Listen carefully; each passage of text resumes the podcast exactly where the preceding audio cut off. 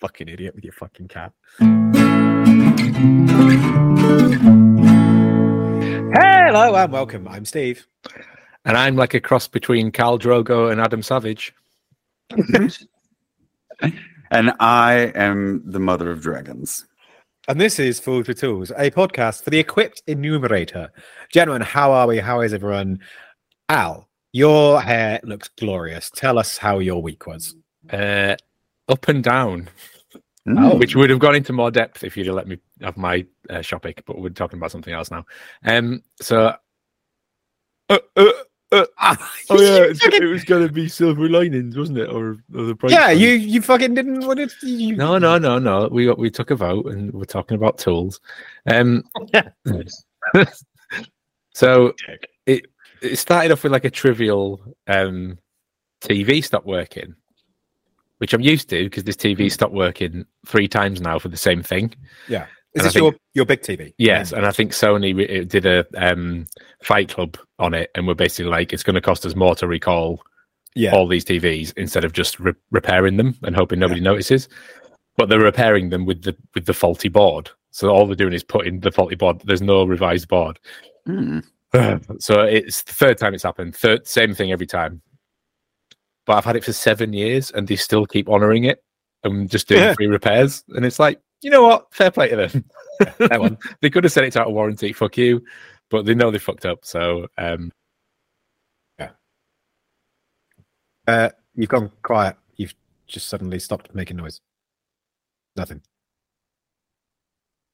I'll take the edit on this one, by the way, Steve.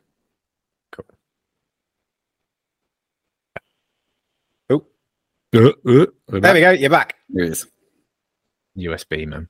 Um, did I tell you about my Snatch experience of buying a Vitara from some um, people of the traveling persuasion? No. So I sent someone down to buy a, a Suzuki off Facebook Yes. from a campsite. Yeah.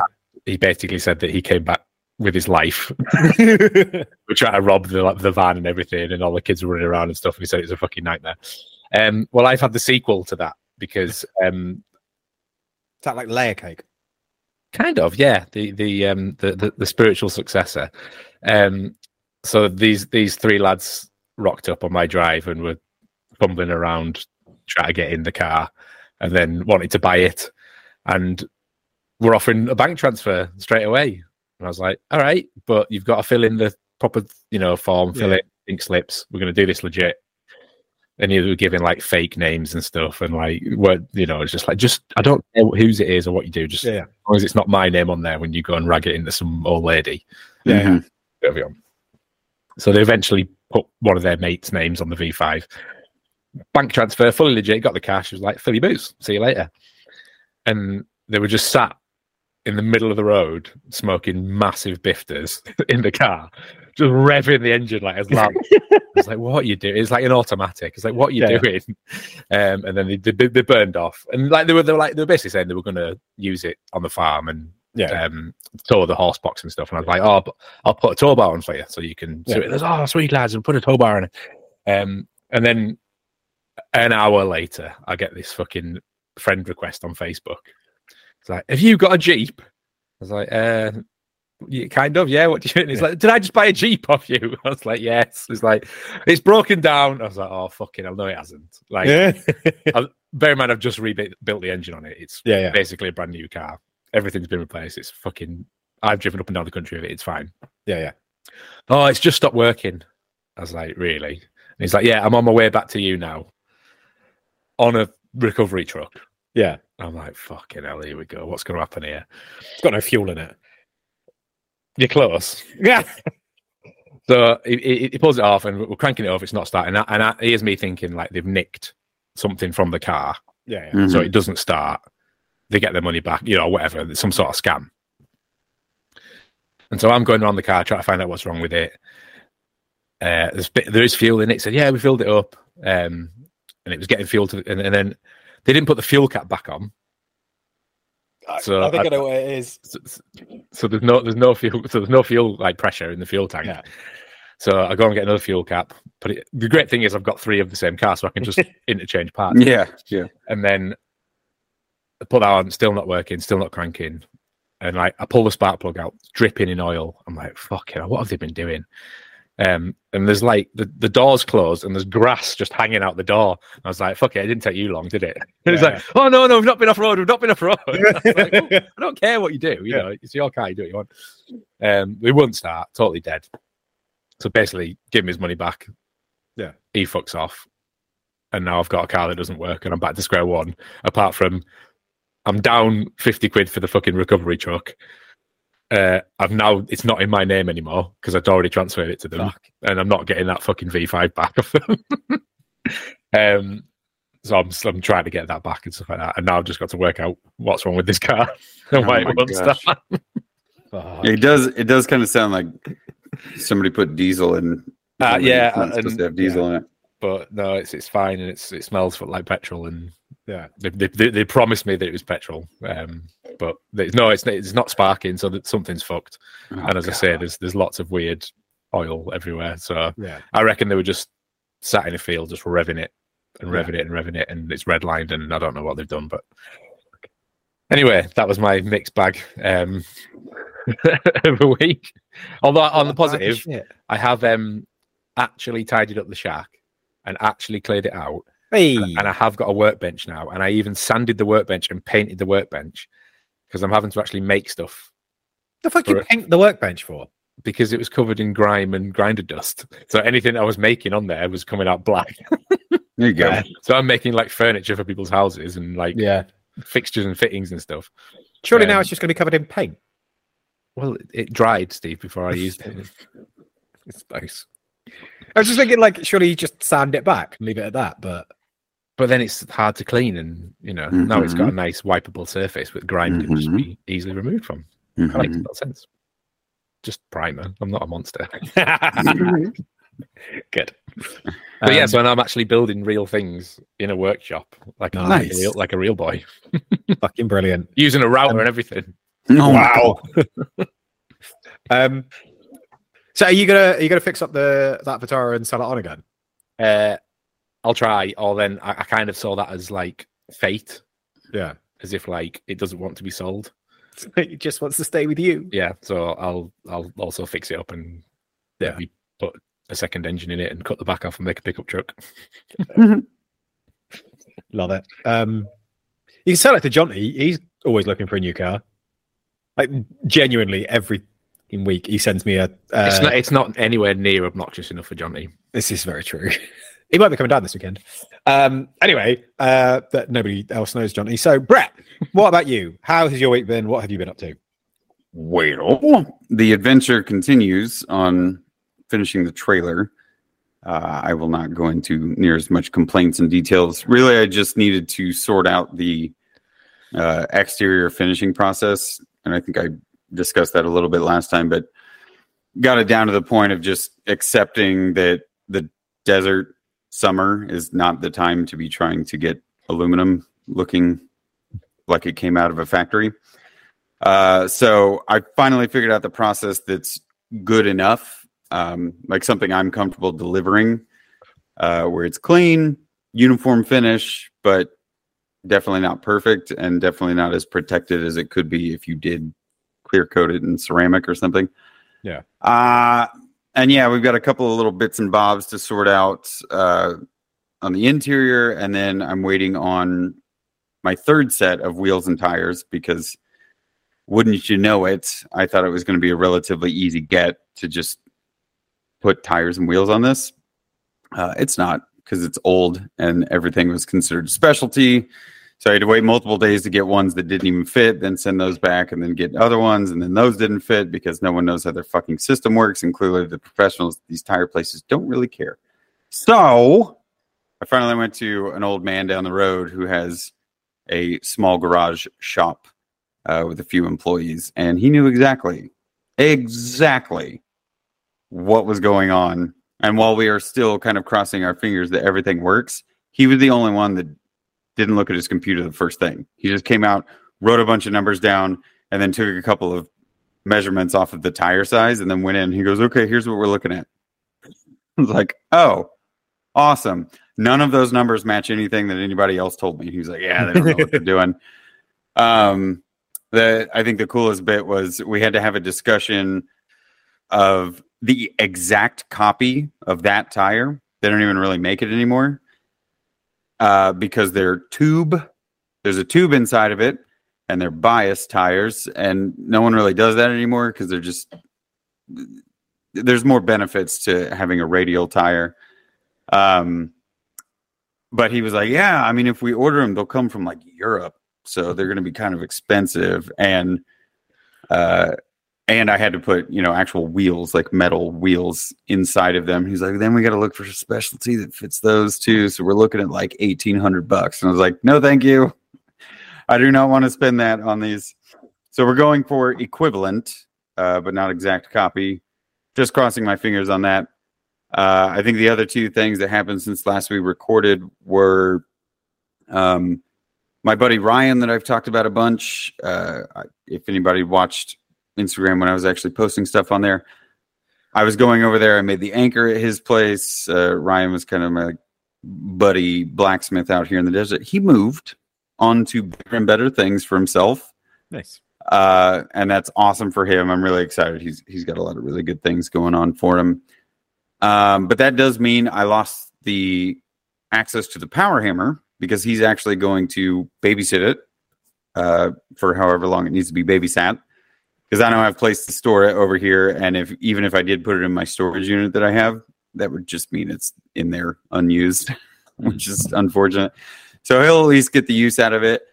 Uh, the kicker was I got to bring back my hydraulic press, um, my coal iron press, which Oh, I haven't had in here since I got it. And wouldn't you know it, I decided while I was waiting on wheels and tires, maybe we just do a little bit of work on the trailer and then maybe get in the forge and work on the sculptural stuff that I want to work on. Nice. And although most of it is just process like tapers and and all that just to get parts made, I did work on the hydraulic press last night just to go, hey, I wonder if I can I've learned a thing or two since you've been in this shop. Let's see if I can make the pieces look the way that I want them to look. And not only was it hilarious how much of a time save it was considering what I was doing a few days ago. Um, which if anybody if anybody does do any smithing or metalwork, you know, you take a pipe and then if you want to make a collar in the pipe or make like a smaller area of the pipe and then make a swell around it, you have to very like slowly kind of turn and baby it with some fullering tools. Um, yeah, press does that real fast, and I was doing that by hand a week ago. Yeah. Uh, so I think I made two pieces a week ago, and then I made like fifteen last night in the same time. So it's fantastic to have that back. Um, it's nice to have the tool back. Makes you feel like I can produce more things when uh, life opens up a little bit more after the trailer. Uh, and then I'll pull a Steve and say I've got a few things going on in the background that if some some planets align, uh, I'll be able to talk about those in the near future. Some some cool things that I want to start making again, Nice. whether they are for gifties or for sales or whatever. I'm going to figure that out. We have to make sure that things work to begin with. Um, I think that's it though. It's it's been a lot of just moving forward and getting progress made when and where I can. And although it's a little bit slow, I do feel like it's been a pretty productive week or so, which is Nice. nice. It hasn't felt that way in a while. So I'll take it. Love it. Nice one, man. Um, yeah, I uh, what have I been up to? I have. Steve, what have you been up to? No one asked. a uh, a bit of a shit week, to be honest. Um, so the mortgage came out, um, and there wasn't enough money in the bank to pay it at all, uh, and there wasn't. There also wasn't enough mon- enough fuel in the car to get to the workshop. Uh, so I couldn't fuel the car up. Like I get to the garage, I could have driven to the garage, but I didn't have the money to put any fuel in, and I didn't have the thing. So I just had to wait at home for like however many hours until the mortgage payment got returned. So I had enough money to put fuel in the car to get to the workshop. Worst of it was that um, the uh, when the payment uh, the next day, sorry, um, I made enough sales that I could have paid the mortgage easily. like and had money left over to spare. Um, it's just the fact that it came out a day early, so that kind of like put a bit of a dampener on my day and on my week. Um, and uh, and because of that, um, I started looking around at some other things that I could do to make some money. Um, and two things came out of it. First one is finally getting a, a kind of merch store set up. Um, I, I think uh, it's kind of I think I spoke about it before with uh, the conversation I had with Neil um, from NMB Woodworks, where we Niall, yeah, yeah, yeah. fucking Neil, uh, where we Pedal. it's no, it's a fucking strop, you dickhead. Although, yes, to be fair, I do see. Yeah, that does look like a. I'm going to put the paddle down. Um, uh, yeah. Uh, so basically, a print on demand um, merch shop. Um, I've uh, already sent the link out to my patrons so that they can at least see what's going on there. I've got um, a couple bits of like samples on order that uh, should be arriving hopefully before this podcast comes out. Um, and if the quality is decent, then I can open it up to the public. Um, had to get in touch with Al a few times that day because uh, I was having to do designs on Illustrator, and I am very bad at that, and he is very good at that. Um, so it's quite nice kind of having a couple little like 10, 15 minute hangouts with Al, just going through some like questions and queries, and him going, No, you're an idiot, do it like this. Um, and yeah, like it, it was really nice to just kind of finally start moving on that. And it means that now I can kind of go, actually, I'm going to put, um, like when I've got an idea for a t-shirt or a hat or a sticker or whatever, I can do the design, stick it up on there, and it's yeah, it's hopefully a way of just bringing a bit of extra income. Uh, the other thing is because of this money situation, um, and like I say, the frustration being that the money was there, it just wasn't there in time. Um, and like there's a there's a few other bits of that going on where I just need to have a little bit of regular income. So I was looking at going back onto or going basically going back to doing door work. Um, I really did not want to do it because essentially where I'd be end up working, I'd be working till like four or five in the morning every Thursday, Friday, Saturday, and that would just suck. Um, so I was talking to some family about it, and uh, um, my sister told me I was like, "Why don't you just work at the Armory, which is a, a local pub in town?" I was like, um, "Because I still don't have like I the only reason I'd be working with these other people is because they pay for the license. Um, and she's like, oh, no, no, they need bar staff. So uh, basically, I'm now going back behind the bar in one of the local pubs, which is actually like it's a proper pub pub as opposed to just like a shitty bar. Um, so yeah, that's kind of great. It means that I'm going to have like some regular income coming in. Um, and it's quite nice because the people that run it are like super nice, super friendly, um, and kind of trust me to be able to do my thing. But it's just gonna be really nice being able to go in and just not have to worry about it. Just be like, yeah, I'm just gonna pull pints and leave when my shift is over and not have to stress about any of the other bullshit that goes with it. Mm-hmm. Um, but yeah, uh, so did that. Um, all but two of the the knives are now gone. I've got uh, these two left, which this one I fucking love, mm-hmm. and I kind of hope it doesn't sell because I kind of want to keep it. Um, and uh, and then at the moment, as you might be able to tell by the state of my face and arms and hands, uh, I'm back to axe making. Um, so again, hopefully by the time this episode comes out, there should be four Land Rover axes up for sale. Um, which again I'm super excited about because everyone's um, ever since I put the Land Rover axe up, uh, loads of people have been asking about getting a hold of one, and I've never been in a position where I've been able to make them um, or felt comfortable making them. And already, like, I'm halfway through two of them, and they're so much better than the axes I used to make. Like, just from having that little bit of extra um, help from Joe, help, help and advice from Joe, and like my, uh, I was gonna say my my patience, I guess, because I'm not having to rush through it because it's not like, oh, I get two hours in the workshop and that's it. It's like, no, if I don't mm-hmm. get and I do it tomorrow. So I'm able to actually go through the process without trying to rush through it, which is super fucking nice. Um, but yeah, I think I'm like, I'm quite excited to see how many people um, look at getting one of these axes because you don't you don't need an axe in your Land Rover, but it does it just kind of adds to it a little bit, which uh, which segues beautifully into this week's topic. Uh, and love that smile from Al there, um, which is uh, tools maketh the fool. Um, basically, it's just about. I just wanted to kind of talk a little bit about the the way that um like we're obviously big fans of you don't need to spend a lot of money to get going with stuff. And you really don't. Like even with blacksmithing like you can just have a like a an offcut puck of mild steel and a hammer from harbor freight and a couple of blow torches and some like insulation. Make a forge get it hot. You know you can have it as a fucking hole in the ground. Get some steel hot and hit it. You know you can be blacksmithing but everyone wants to have a nice anvil. And like there's it gets to like the gear acquisition side of things where it is just having the gear for the sake of having the gear.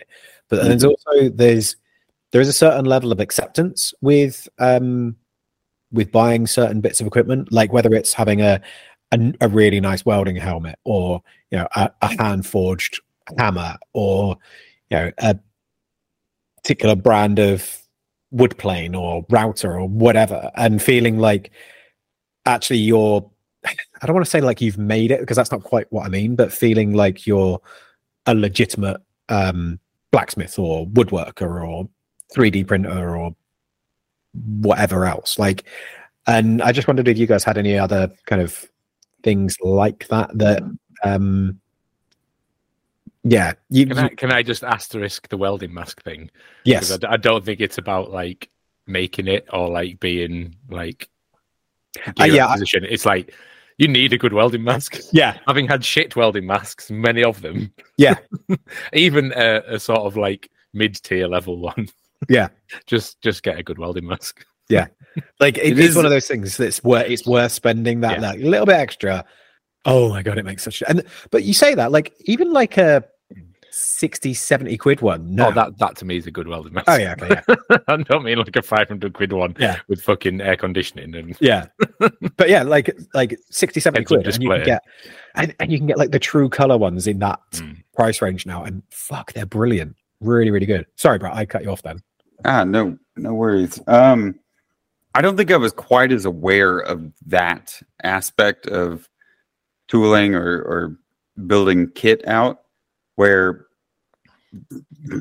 early on, it was just like, I don't know, I can't afford that thing. It's crazy. Like, why would people even spend that money on it? Because you can just buy a cheaper version of that tool, and if it burns out, you just get another one, or maybe just don't run it so hard. You know, don't ask too much from the tool. But once you can step into uh, the tier, let's call it, if you can step into the tier of a specific piece of equipment, not only does it just it's like higher quality, but it works better. It makes your it makes the work that you do easier. The welding helmet seems to be, or to me, seems like a really good example because I used, you know, I, I was lucky enough. I was in Jimmy's shop and we got all those Lincoln uh, Viking Oh, helmets. Yeah. So auto darkening, like had cool designs on them, whatever, you know, aesthetically pleasing. Um, but then I used the ESAB one, which is an Yeah. expensive, it's a very expensive helmet for anybody that's not welding all the time. It would be kind of dumb to spend a bunch of money on a helmet like that if you're not welding all the time. But I'll tell you what, mm-hmm. the minute I got that thing, I was an okay welder. I'm still not a, a fantastic welder, but my skill level didn't necessarily change in in like the year or two in between that mask and the ESAB one.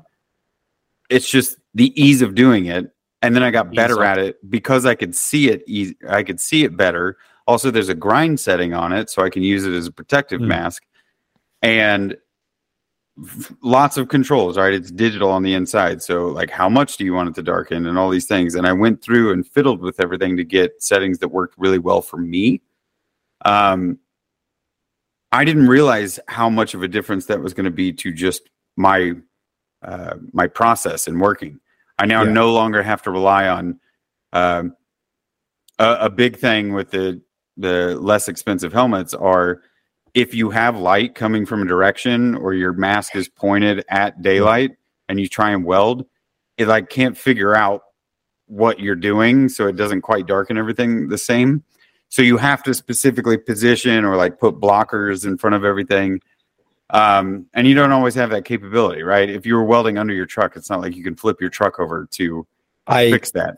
I've had that issue so many times, and I've genuinely before now, like especially if you're trying to weld like oversmink and you've got like the sun behind you or whatever. Because even if you like, even if the helmet like knows when to darken, like if you've got light coming in from behind you, you can't see shit because it's just reflecting off the screen. So I I have before now made a secondary helmet out of cardboard to go around the back of my head to keep like the inside of it dark because I had a a, a shitty helmet at the time. Whereas now I've got um the the Sentinel, and holy shit, it makes such a difference. And I think like Oh, you have the same one I do, Steve. yeah, yeah, yeah. Yeah, Yeah. heck yeah. I, I think what you um what you were saying, like the the way that I kind of um think about it is the fact that it when it improves it that much, it becomes justifiable. So you know you you can justify getting that tool because a it- you know it saves you X amount of time, or you, know, you use it often enough that it's worth that extra money for the the really good dust extraction or Mhm, the mhm. whatever. Like, um, it, you know, if it, it's one of those like where you're just starting out and you're just trying things, then you know you don't necessarily care too much about dust extraction or this or that or whatever. Mhm. But when it gets to the point where it's like, actually, I do, I produce good enough quality work and often enough that it is justifiable for me to spend out and get the Festool or the Mafell or the whatever that's got really good dust extraction, then Mhm. yeah, or even just to actually spend the money and buy a fucking dust extractor, like because those things are fucking expensive. but who holy needs shit, it? do they make a difference? Yeah. This this kind of reminds me, and I believe we've discussed this a little bit before when we were talking about photography, maybe like years ago, or or video making. But you know, a lot of people there for a while was just like get whatever the new Canon 5D Mark whatever series they were on. Yeah. And it kind of automatically because they made them so user friendly, like if you could pay three thousand dollars, you could probably snap pictures and they would come out pretty nice because it would do even the auto functions on it or the auto settings on it Yeah. were good. They were pre-programmed in there. So my question to both of you guys is how much would you try and motivate somebody or or give the advice to somebody who was starting out in a thing that they were really passionate about? Would you even have the discussion of "Mm, if you have the budget if you have the budget i would suggest just like going for this top tier thing or would you say you'll be better off learning on cheaper garbage stuff that if you do ruin it like you can get rid of it right? I feel like this is a discussion everybody's had at some point in their life of like am i even ready to play in the big leagues with that big expensive tool? Because what if i break it? Well i won't feel so bad if i break a cheap one but then you're going to spend double the money to you know get a new one anyways and then you're halfway to the more expensive one. Is it better in your guys' opinion to start small start slow or do you set yourself up for maybe easier work better work higher quality by spending the extra money depends what you're doing because I've had a massive reappraisal of my approach to things like this. Yeah. So back to welding, we've gone off topic of welding for some reason, right? it's all welding Um, Jota gave me that stick welder that I'd never Yes. welded before, right? And it was amazing, and I could weld things, and I welded my fucking car through its MOT with a stick welder, and you know it was my entrance into welding, and it was like a a, a baptism of fire because Yeah. it's really difficult to weld stick nicely. Yeah. But by the time I got onto MIG, MIG was easy, right? So it was a nice way in. But now, off the topic of welders, um, now I'm making stuff to sell. It's like I can justify paying money for stuff. Yeah. Yeah, yeah. When it was hobby stuff, and I was like, I've never used something before. Let's try using this tool. You know, let's try using a chop saw that someone gave me for free. It's like, oh, this is okay. Yeah. And it's like now I'm like, no, now I pay sixty quid for a blade to put on that chop saw. Yeah. Even though the chop saw was free, because I know that'll make a world of difference. And I know that like consumable like Steve, I've just ordered. Remember we went to that um, hardware store and we got those polishing discs yes, yeah, ages ago. It's like a set of three polishing discs for the angle grinder. Yeah. And it's like I know they're good. Yeah. and uh, I, I bought them, and it was like it's more than anything, any disc I've ever bought for my angle grinder. You know, I'd buy like the multi-pack cut-off disc, and Yeah, like, yeah. cheap fucking like um flat discs and stuff. But it, Yeah. I know it's worth it. Yeah. and if I'm if I'm now making stuff that I want people to be proud of and to last, and you know, to make life easy for me, I will justify it. But Brett, to answer your question about the giving someone advice about going for that next level one, this has happened a couple of times. It happened with a welder. My mate was like, "Oh, I'm, I've got this budget and I want to buy this welder," and I'm like, "Do your research for fifty quid more. You can get that one that's also gas and gasless." Yeah. And you know, and, it, and it's just that extra little bit of power that you might need one day, and you'll be frustrated if you don't. And on paper, it looks like you're getting a better deal or it's cheaper or whatever, but actually, Yeah. in the long run, it's a false economy.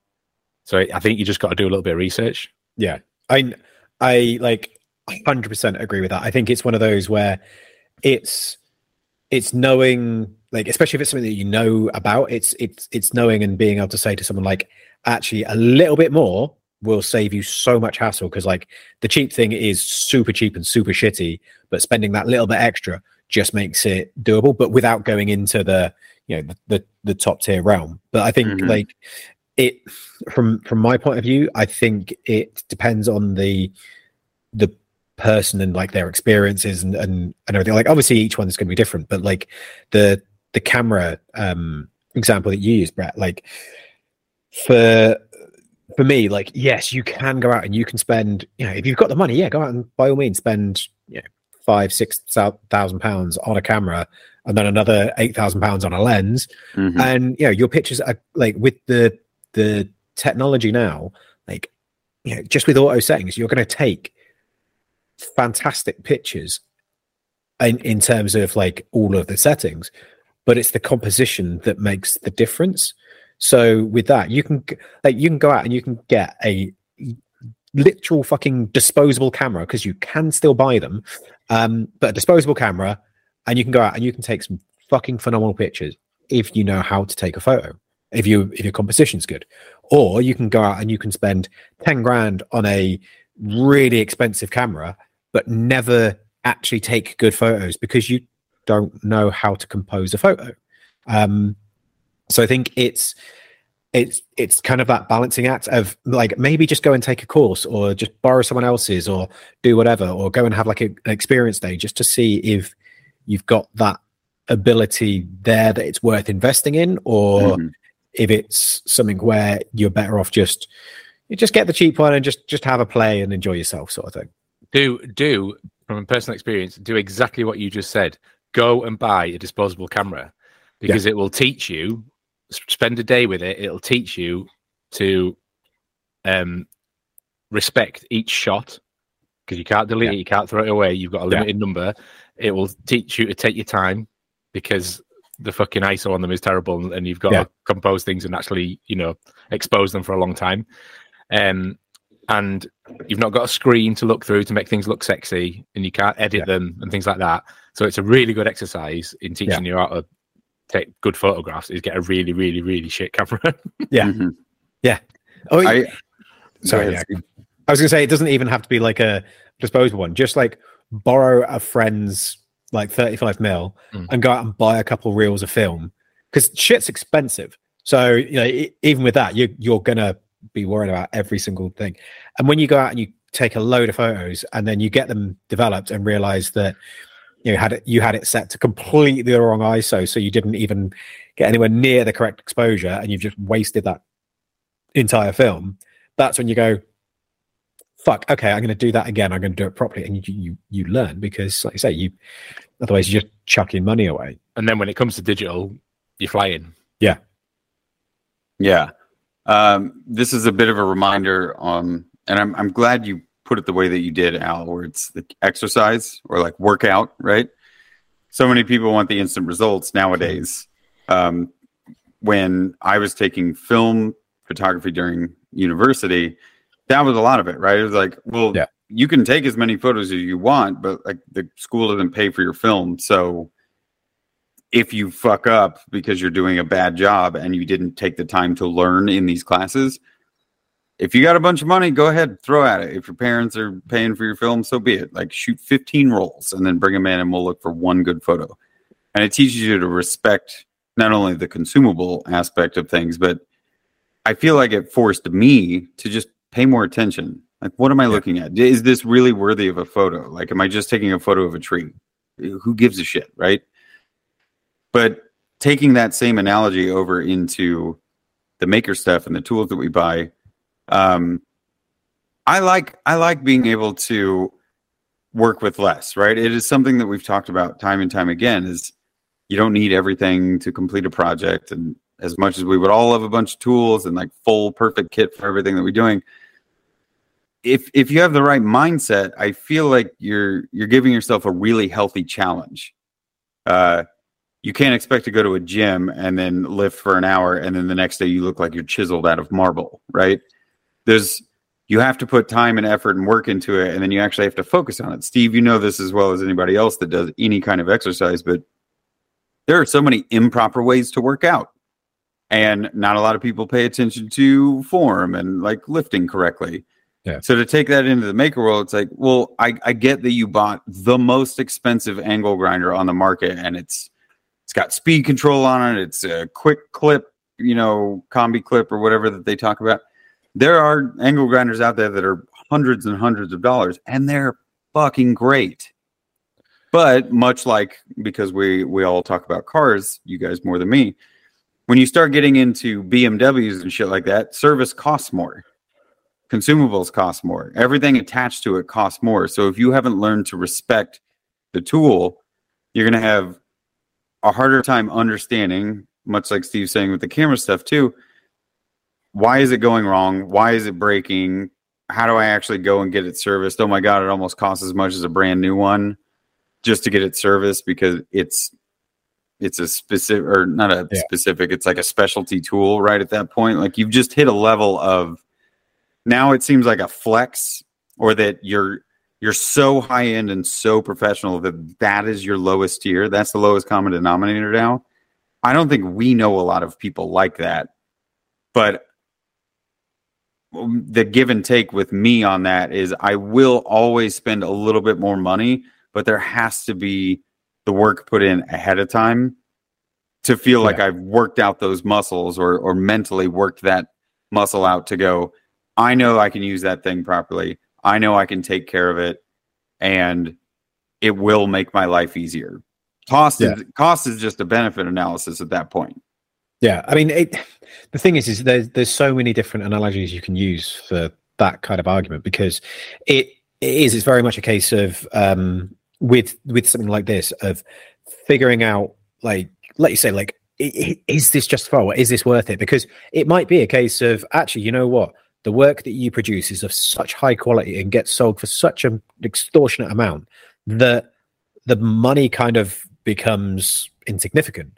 Um, or it might be a case of you've got these really, really expensive tools that do a lot of the work for you, but you're still producing something that's a bit yeah. like There you go. I mean, that's the- that's the- a really good trade off too. like the the classic example is um the Nürburgring um and Sabine Schmitz going around in a transit van overtaking people in Porsche 911s like it just because you've got a super fast car doesn't mean you're able to drive it and just ju- just because you've got the nicest tracksaw in the world doesn't mean you're going to be making beautiful cabinet furniture sort of thing. Like there are there are so many um factors to it.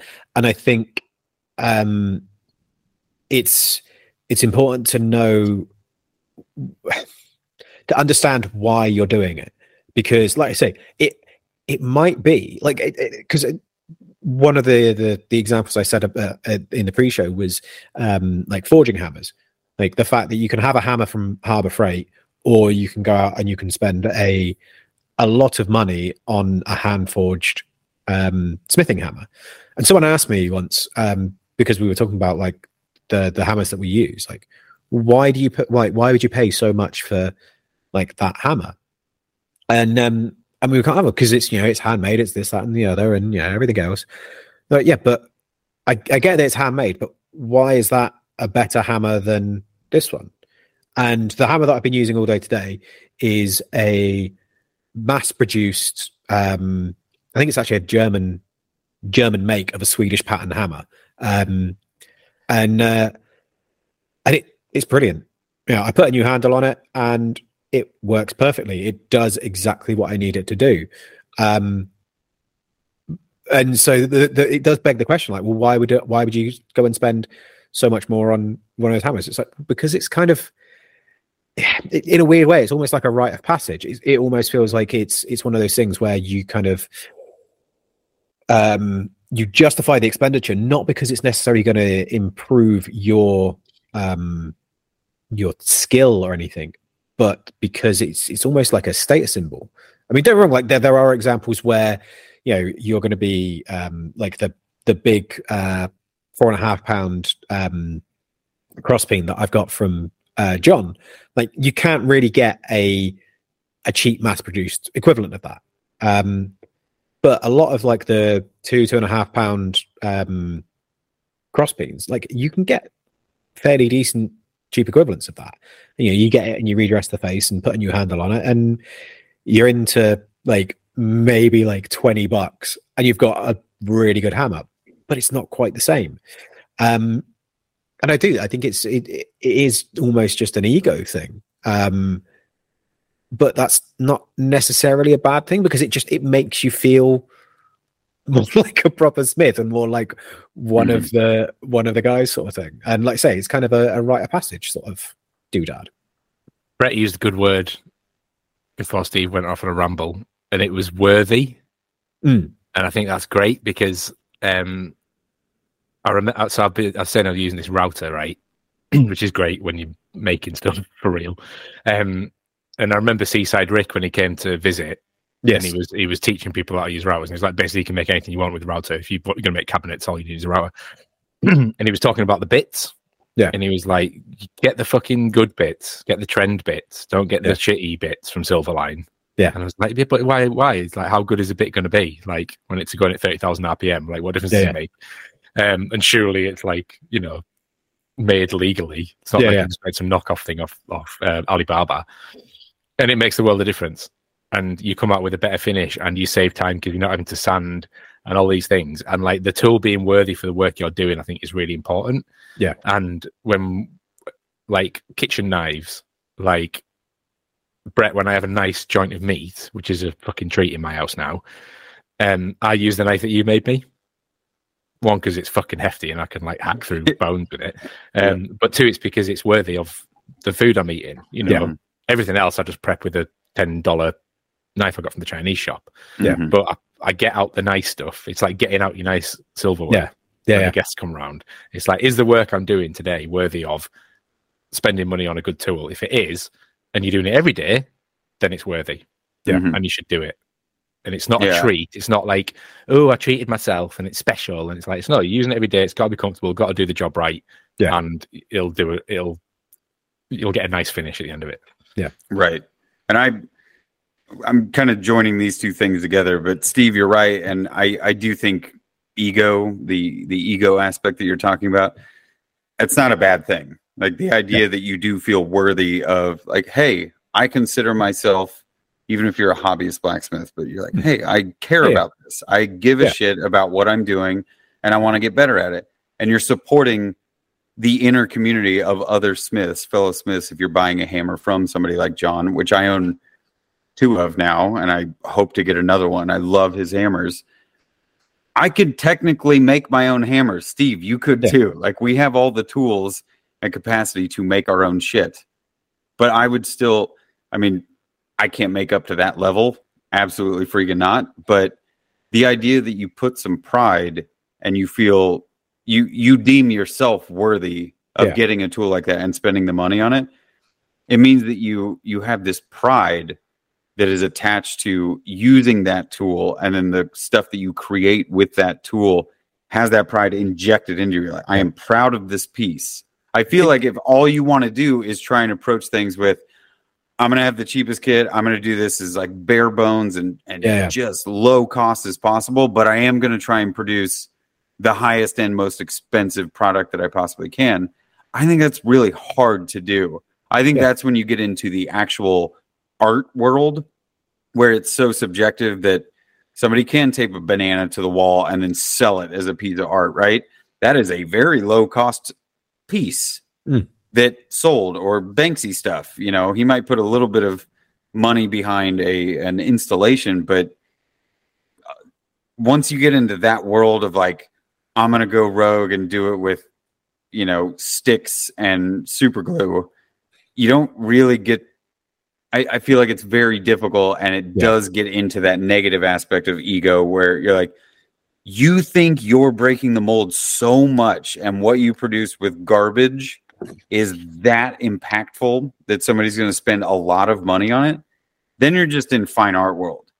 Yeah. I don't think that's the kind of thing where like I built a chair with ten dollars worth of shit and wood that I took out of the garbage. You may have an awesome challenge ahead of you to make something that's respectable, but I don't necessarily think you could put that next to uh what like a Nakami George Nakashima. Yeah. I he really famous furniture maker. I don't think you can necessarily walk into the same room, put your chair next to his chair, and be like, "I'm see, I'm right there on that fucking level." Where that guy spent 30 years drawing specific pieces of Japanese wood in his own, you know, warehouse space and like kept track of it and and knows every aspect of that piece of wood that he then created a chair out of. So it was effectively perfect to his quality standards. I I don't know. I don't, I feel like going too cheap and asking for too much at the end, like you said, Yeah. the intent, like what's the aim of what you're planning on doing. If you want to put pride into overcoming the challenge of limited tooling and stuff like that, great. I think we all get to live in that win. But if you're asking too much of the end and pe- like wanting people to respect the arduous task you went through to use hand tools and garbage wood, you know, to make a chair, you're like, all you did was make a fucking chair at the end of the day. It's Yeah. great that you did that, but I'm not going to spend five thousand dollars on your chair. I mean, like, the, I I agree, but at, at the same time, like, there's nothing to say that you can't produce like fucking amazing work with like bare minimal tools and all Exactly. of that. Yeah. Yeah. But there there is a certain amount of like like like the blacksmith hammer thing. I'm going to come back to that. Like, it, it just makes you feel legit. It makes you feel like actually, like, yeah.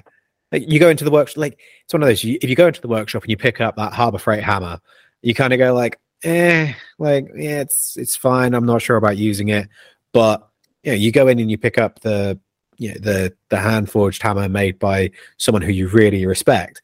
It's like it, like Al said, like it, it's not just the fact that it's um well, it, it is a treat, but it's a treat that you get to use every day. So it makes every day going into the workshop feel just that little bit extra and that little bit um Mhm. nicer. It makes you feel almost like you should be trying more because you need to justify the the thing that you've got. Yeah. I I'm gonna flip this on you and just ask. I feel like it's a short answer from either of you guys, but do you ever have do you ever have conversations or have you ever run into somebody who's just like, oh my god, they're selling a breadboard for six hundred dollars. I don't understand how they can justify that. And just to entertain the yeah, thought, it's an American flag, Brett. yeah, there you go. but just to entertain the thought, you walk up and you're like, "Oh man, this is really pretty. Like, uh, how'd you make it?" Or, you know, you, you Yeah. want to try and avoid the like, "Why the fuck are you charging so much for it?" But you just trying to eke into that, and they'll be like, "Well, I have a six thousand dollar Festool shop tools, and you know, therefore, it is the best of the best, and and because I have this high operating cost." I have to justify the prices of my tools. I've had that conversation a few times before with various people where I feel like the price is I don't understand it, so I just want an explanation of if it costs as much as it costs, so be it. Just explain it to me. Justify it a little bit to me and then I might entertain the the idea of buying it. But more often than not, they kind of come back with just like, well, I use really expensive shit, therefore it's really expensive piece. Yeah. I've never really been able to understand that because That's like saying I've got a solid gold hand plane, so therefore everything I make yeah. costs That's 10 it. times as much. It's like, well, that's, your, that's your fault, Yeah. dickhead. yeah, If you I mean- if you're actually like a savvy business person, you would have got you would have most bought one from yeah.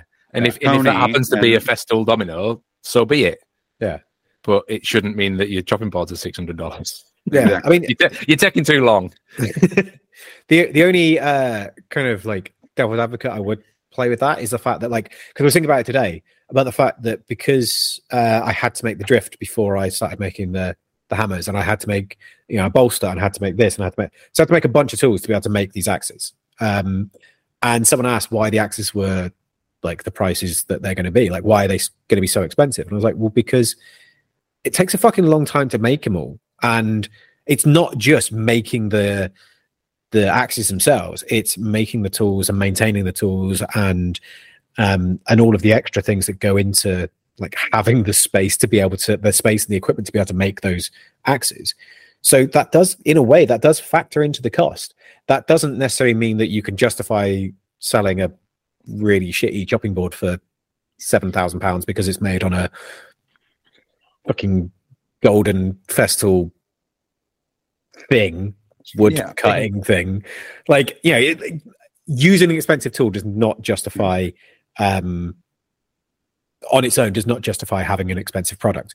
But if you, If anything, it should make it cheaper because you're able to to make them more efficiently well, I was going to say, it- it- reduce steps and things like Yeah. that. Like, oh, I've Yeah. got a better forge that you know, therefore Yeah. it heats up. You know, whatever. yeah, exactly. um, but obviously, the, you know that that cost does factor into it. But I don't think, like you said, I don't think that really does, you, you can't really justify it on every single one because it's an Unless investment. unless you you're make. costing things properly.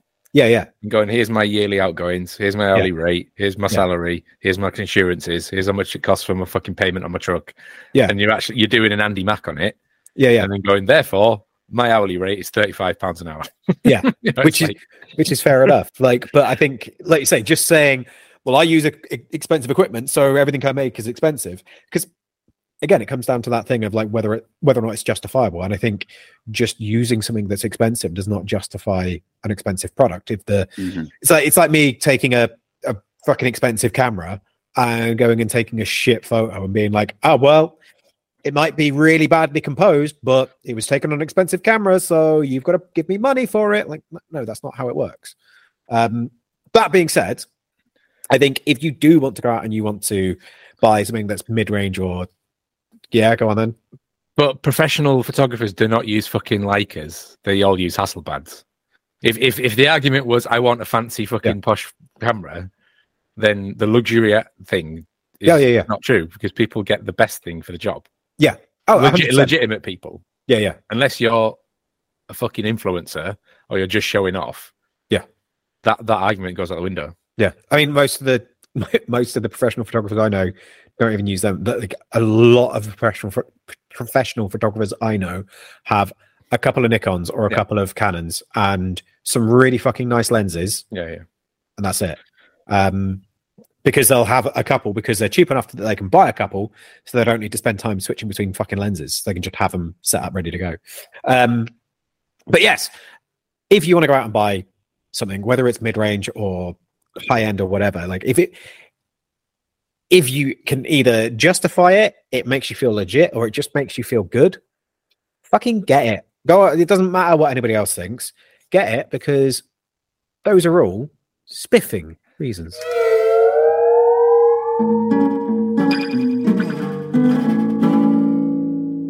People that we think that are spiffing. Cool. Uh, Al, have you got an order? Yeah, it's bizarre. Bizarre, Bizarre. which means Brett, you are first. Right. I can assume that YouTube figured out I like watching this one uh, Japanese carpenter that I spiffed a few weeks back. Um, he's still working on a. Uh, he's like building his house. I think now he's he's found some success in things. I'm very happy about that. I'm pretty sure he's working on his own house and building it from the foundation up, which is cool. Based on that suggestion, though, uh, I got a channel on my suggested page, uh, and the the channel's name is Tokyo Llama. Um, young man and his family bought an abandoned property in Japan, and they're doing like a ground up restoration of it. And after I watched the first couple of episodes, it's like it's very clear that things are just different over there than they would be over here. Like when a property's that abandoned and that off the beaten path, they really do go for like zero money. I think he even admits it that he only paid like 20 grand for the entire house. Um, And property? yeah, it's it's not just you that's been recommended this channel. It's been Ah. popping up shitloads on mine as well. So I don't know All what right. he's doing right or how he's getting it pushed. But yeah, it's I don't know. Well, he's he speaks English. I, I I'm not sure what his. I've been I've been watching it. I watched the um the the rotten veranda one. Yeah, Yeah. yeah, and it's it's really that's exactly the same one that I watched when I first got the suggestion. Um, he even admits it in that video. He's like not doing the perfect Japanese joinery, and there's some things that are just like we're gonna fix this, and then we're gonna totally restore this. There's water damage and stuff. So as somebody who's like, I've now become a little bit more keen on watching things like carpentry, like people that actually build structures and things like that. That's just a really intriguing aspect of making that I don't know that I really paid enough attention to. So this guy, being that he's not a super professional contractor, uh, it's just been really interesting to watch a few of the videos because it's different kind of construction than over here, and it's not a historical property, but it's got so much of that aesthetic to it, and the buildings themselves are so unique compared to what I deal with every day. Mm. Um, it's become really intriguing to figure out like how are you going to fix that tile roof, like the pagoda style roof, if it has any issues. Like over here, it's just a bunch of red, you know, that Spanish tile work or whatever. But when you actually have hundred year old traditional Japanese joinery and you buy this house because you got it for a deal, how do you go about treating it with respect, but also getting it back up to snuff? It's been a really interesting channel to watch. So just enjoying the little adventure of this guy and his family. Tokyo Llama. Nice man. Yeah, Um, that's all right. I I have not had it um, suggested on my uh, page on YouTube, so I will have to. Yeah, make why would Steve look at housework though, or like framing and things like Woodwork. that? Woodwork. Uh, it's uh, it's not not not my deal. Um, but yeah, uh, good shout. Uh, what was the order? Bizarre. That means I am next. Yeah. Yes. Okay. I did get the order right. Uh, I'm not gonna spiff a um a, a channel or a person. I'm gonna spiff one specific video. Uh, which Al, I don't know if you can guess which one it is, but it was the one I sent you earlier. Um, it was. It's on Ooh, the yes. yes the Drive Tribe channel, um, and it's got Richard Hammond on it. Um, but it's the very first I watched Land that. Rover. I watched It's- that last night. It's fucking great. Um, so yeah, it's it's it's titled uh, Richard Hammond on the greatest barn find of all time, but essentially it is a um, a video on the the first ever Land Rover, the first one off the production line, um, which is JUE four seven seven is the number plate, um, and the fact that it was it was bought and sold, and people knew where it was up until like the mid seventies, I think it was, and then it just disappeared. Nobody knew knew exactly where it was. or Spoilers. um, and uh, and the fact that they you know they they found it. It Spoilers. Fucking, I'm gonna tell people to watch the video. I do, but no, I'm going to talk about a little bit of the thing. Okay. Um, the fact that they found it and they, you know, they wanted to do the restoration on it and who bought it, and also what they did with it when it was restored. And I think that's the that's the key bit of the whole video for me is what they did with it when it was restored. Um, and uh, and I won't, Even just restoring it because it, it got halfway through yeah, and I didn't know I didn't know that they were going to restore it, and I Oh, just really? thought it was a bunch of wankers at auction buying something that was expensive. Yeah. and it was just going to sit in this fucking showroom, and I was like, well, I don't want to. I'm not interested. But- in this. I don't want to watch it. because that's the thing is because they even said that like uh, at one point is the fact that you know when you buy something like that like what do you do with it like uh, is it just going to go sit in a museum somewhere or is it actually going to get restored and again it, it comes down to that whole thing of like why why would you buy it if you're just going to put it in a museum like it Mhm. yeah um but yeah really fucking good video go and check it out uh it'll make you um I was gonna say make you happy. Made me happy, but that's because I fucking love Land Rovers. Um, yeah, go give the video a watch because it's fucking great. Uh, that's it. Al, what about you? Uh, talking of restoration, uh, I came across something, and it's called the fourth cone. The fourth cone. Yeah, I don't know if that's a reference to the cones in your eye that um, receptors for color Yeah. and light. Hey, the, cat, the cat's pulling my headphones at my ear. what? Um, the fourth cone, and they restore like movie posters, Oh, and it's fucking brilliant. And That- On some of it's just by hand, like like paintbrush and pencil, and just like touching stuff up. Some of it's about all the backing and the paper that they're on, and like the glue and stuff. And it's just it, it's so satisfying to watch, and I love it. And they're they're, keep, they're keeping these bits of cinematic history alive. Um, yeah, and it's it, it's just a great channel, and it's a really mixed bag of like different things. Um, I think they've got a YouTube as well. Yeah, the Yeah, YouTube yeah. goes into a bit more depth. fourth cone restoration. Oh my gosh, yes. Great. Sorry, where were you seeing it? Oh, not on YouTube, on Instagram. Instagram, yeah, just fourth cone, fourth third, not the number. Yeah. It's so interesting. All they have on their YouTube channel is shorts. It's like, God damn it! Just show me a fucking long format for one. Awesome. Not yeah. Beautiful, I'm just beautiful. looking at some of their stuff and that looks fucking great. Um, cool, good show. Uh, right, is there any other business other than Jazz trying to eat your headphones? No, no. I'm guessing I'm taking that as a no then, because all I can see at the moment is the cat. Um, in which case, oh, we've got an email. We've got an email. We've got an email. Da, da, da, you guys could fill this dead air if you want to. Can't because my cat's trying to kill the headphones and the microphone. I'm Thank you. out. Uh, no, no, don't edit it out. Leave this in. People love this. Uh, right, and of course it's from fucking Alan. Uh, I think the sun is getting to me. I'm trying to think of a good joke about ice cream toppings, but I can't remember any. I used to have hundreds and thousands. Fuck's sakes. Which Uh, no one in America listening to this will understand what the fuck that means. uh, it's what we call sprinkles. Um, There you go. Thank you. so yes, Oh, now Uh, I get the joke. Yeah. thank you. Uh, so yeah, if you uh, if you want to drop us an email, then you can. We also put hold of us. millions on, which were a different kind of sweet, which were a little Yeah, bit I- nicer. They're like yeah, but millions are like nerds, but better because Yeah. nerds would just And weirdly, they were bigger. You'd think if there were Yeah. millions, you'd get more of them, so they'd be smaller. But I don't know. Yeah. Yeah, I don't fucking know. Uh, but yeah, if you want to get hold of us, you can email us at hello at fwtpodcast.com. Um, but yeah, if you want to get hold of the three Is there us, any other business? I asked like four times. You Yeah, said I- no. Oh yeah, and the cat's eating my headphones, so I couldn't hear it, could I? And I couldn't lip read you. Did you have any other? Are there Yeah, any I other, have any actually. business? What is it? Go and watch the Turtles movie. It's fucking brilliant. What Turtles movie? Um, Mutant Mayhem. Oh, is it the the new animated one? It's uh, it's the best piece of Turtles cinema that has ever existed. Okay, Yeah, It's fantastic. It's, it's a proper homage to the comic books. Fucking the animation is the animation makes Into the Spider Verse look like a fucking Disney film. It's I love it. Ooh, The acting's great. Trent Reznor does the soundtrack. It's just fucking. oh, It's, really? it's superb. Yeah. All right, yeah, I will uh, Go and watch I'm it. Try and check that out.